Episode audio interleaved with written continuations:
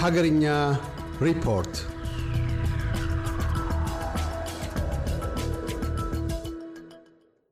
በኦሮሚያ ክልል ቦረና ዞን የተከሰተው ድርቅ በመቶ ሺዎች የሚቆጠሩ አርብቶ አደሮችን ለአስከፊ ረሃብ ማጋለጡን የደረሰን ዜና አመለከተ።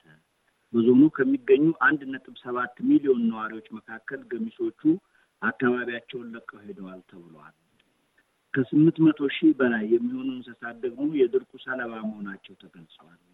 በድርቁ ሶስት ሚሊዮን የሚደርሱ የቀንድና የጋማ ከብቶች የተገደሉ ሲሆን በዚህ ወደ ሰላሳ ቢሊዮን ብር የሚገመት ሀብትን ህዝቡ እንዳጣሙ ተነግረዋል።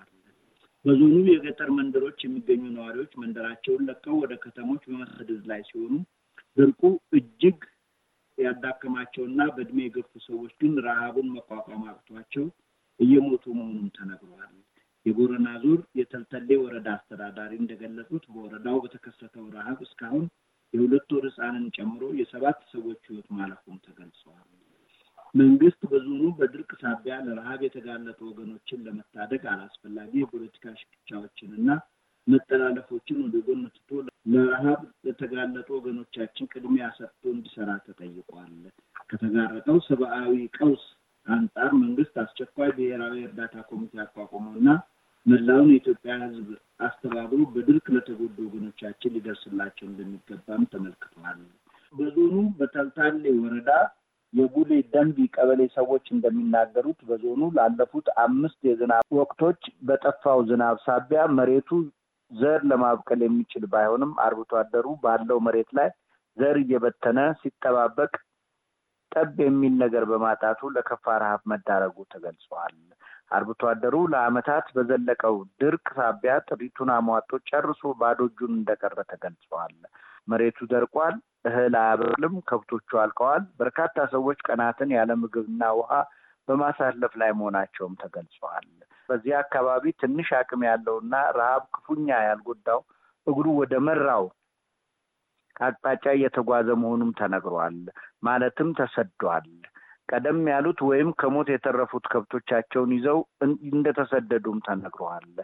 አሁን ሰውም ከብቱም መንከላወስ ስላቃተው መንግስትም የዓለም መንግስታትም እንዲደርሱለት ጥሪ አቅርበዋል።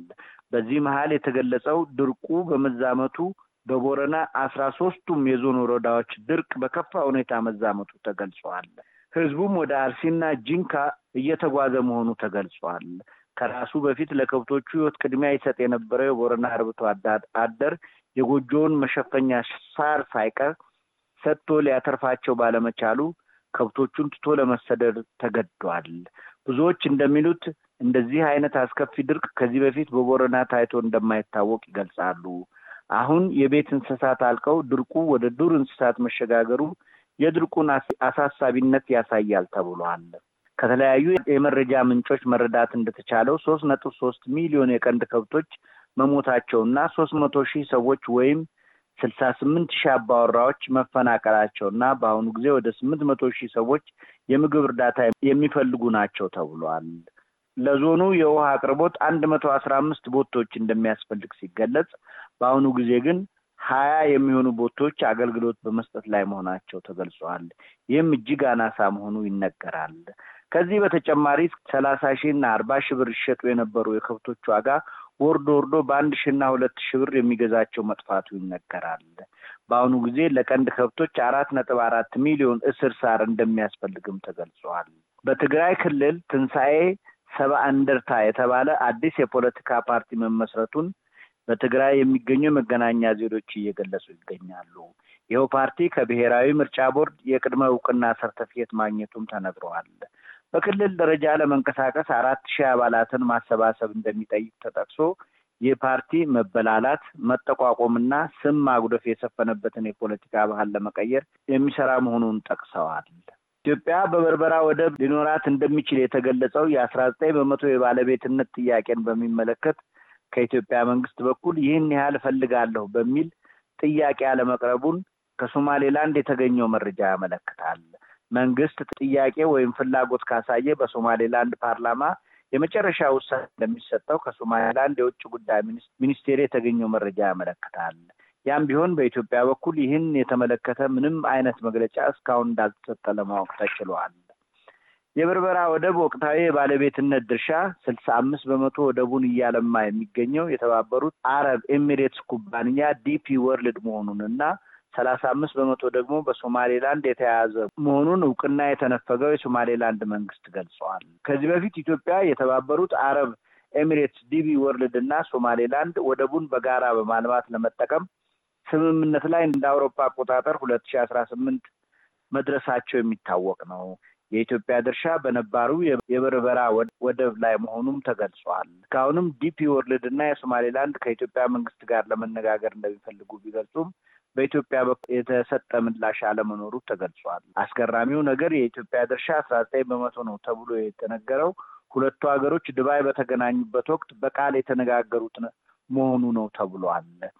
ይህ የበርበራ ወደብ አስራ ዘጠኝ በመቶ ድርሻ ወደ ኢትዮጵያ ቁጥጥር ስር ቢሆን ለኢትዮጵያ የውጭና የገቢ ንግድ ተጨማሪ በር ይሆናል ተብሎ ይታሰባል። መንግስት የስንዴ ምርትን ወደ ውጭ ሀገር መላክ መጀመሩን ተከትሎ የስንዴ ዋጋ በከፍተኛ ደረጃ እየናረ ሲሆን በአዲስ አበባ የአንድ ኩንታል ዋጋ ሰባት ሺህ ብር መድረሱን የደረሰን ዜና ያመለክታል። ይህም ከጤፍ ዋጋ እኩል አድርሶታል።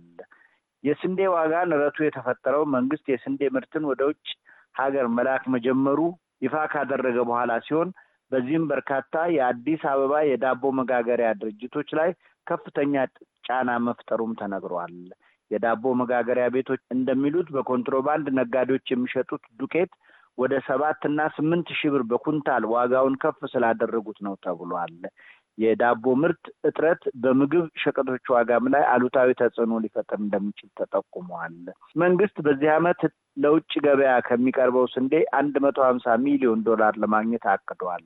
የሚያሳዝነው ነገር ይህ እቅድ ገና ከጅምሩ የሀገር ውስጥ ገበያውን ማናጋት መጀመሩ ነው ተብሏል። ሌላው አሳዛኝ ነገር መንግስት ከፍተኛ የስንዴ አምራች የሆነውን የኦሮሚያን ክልል ጨምሮ ስንዴ አብቃይ በሆኑ ክልሎች ያሉ አርሶ አደሮች ለውጭ ገበያ የሚቀርብን ስንዴ በአነስተኛ ዋጋ ለመንግስት እንዲያቀርቡ የሚያስገድድ አዲስ መመሪያ ማውጣቱ ነው።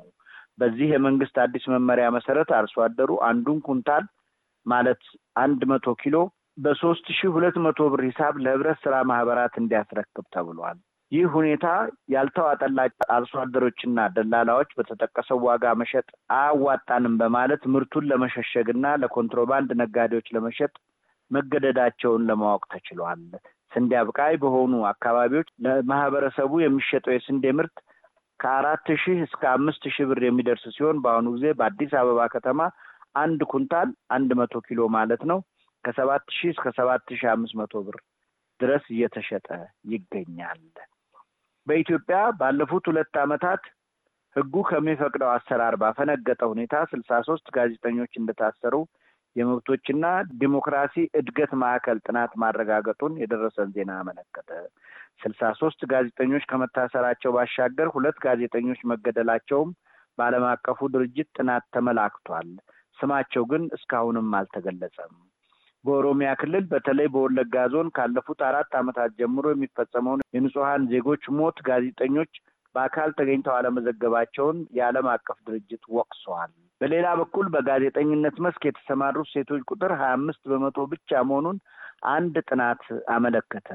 ለትርፍ ያልተቋቋመው መብትንና ዴሞክራሲን አበልጻጊ ማዕከል ባደረገው ጥናት መሰረት በቴሌቪዥንና ሬዲዮ ውስጥ ሁለት ሺህ አራት መቶ ጋዜጠኞች ሲሰሩ ከእነዚህ ውስጥ አምስት መቶ ሀያ ስድስት ሴቶች ብቻ እንደሚገኙ አመልክተዋል።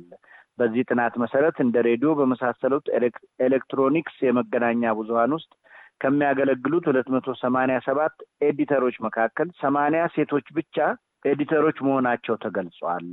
በዚህ ጉዳይ ጥያቄ የቀረበላቸው የኢትዮጵያ ሜዲያ ሴቶች ማህበር የሴቶች ቁጥር እንዴት ይህን ያህል ዝቅ እንዳለ መረጃ እንደሌለው ገልጸዋል።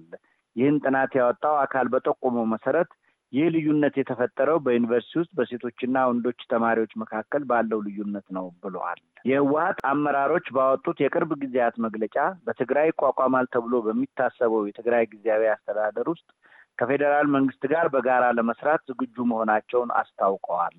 ህወሀት እንዲህ ያለ ስልጣንን የመጋራት ጥያቄ አቅርቦ አለማወቁ ይታወቃል።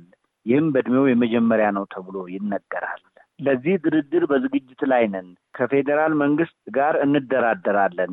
ስምምነት ላይ ካልተደረሰ ይህ ነገር አይሰራም በማለት የህወሀት የግንኙነት ዘርፍ ኃላፊ አቶ ጌታቸው ረዳ ተናግረዋል።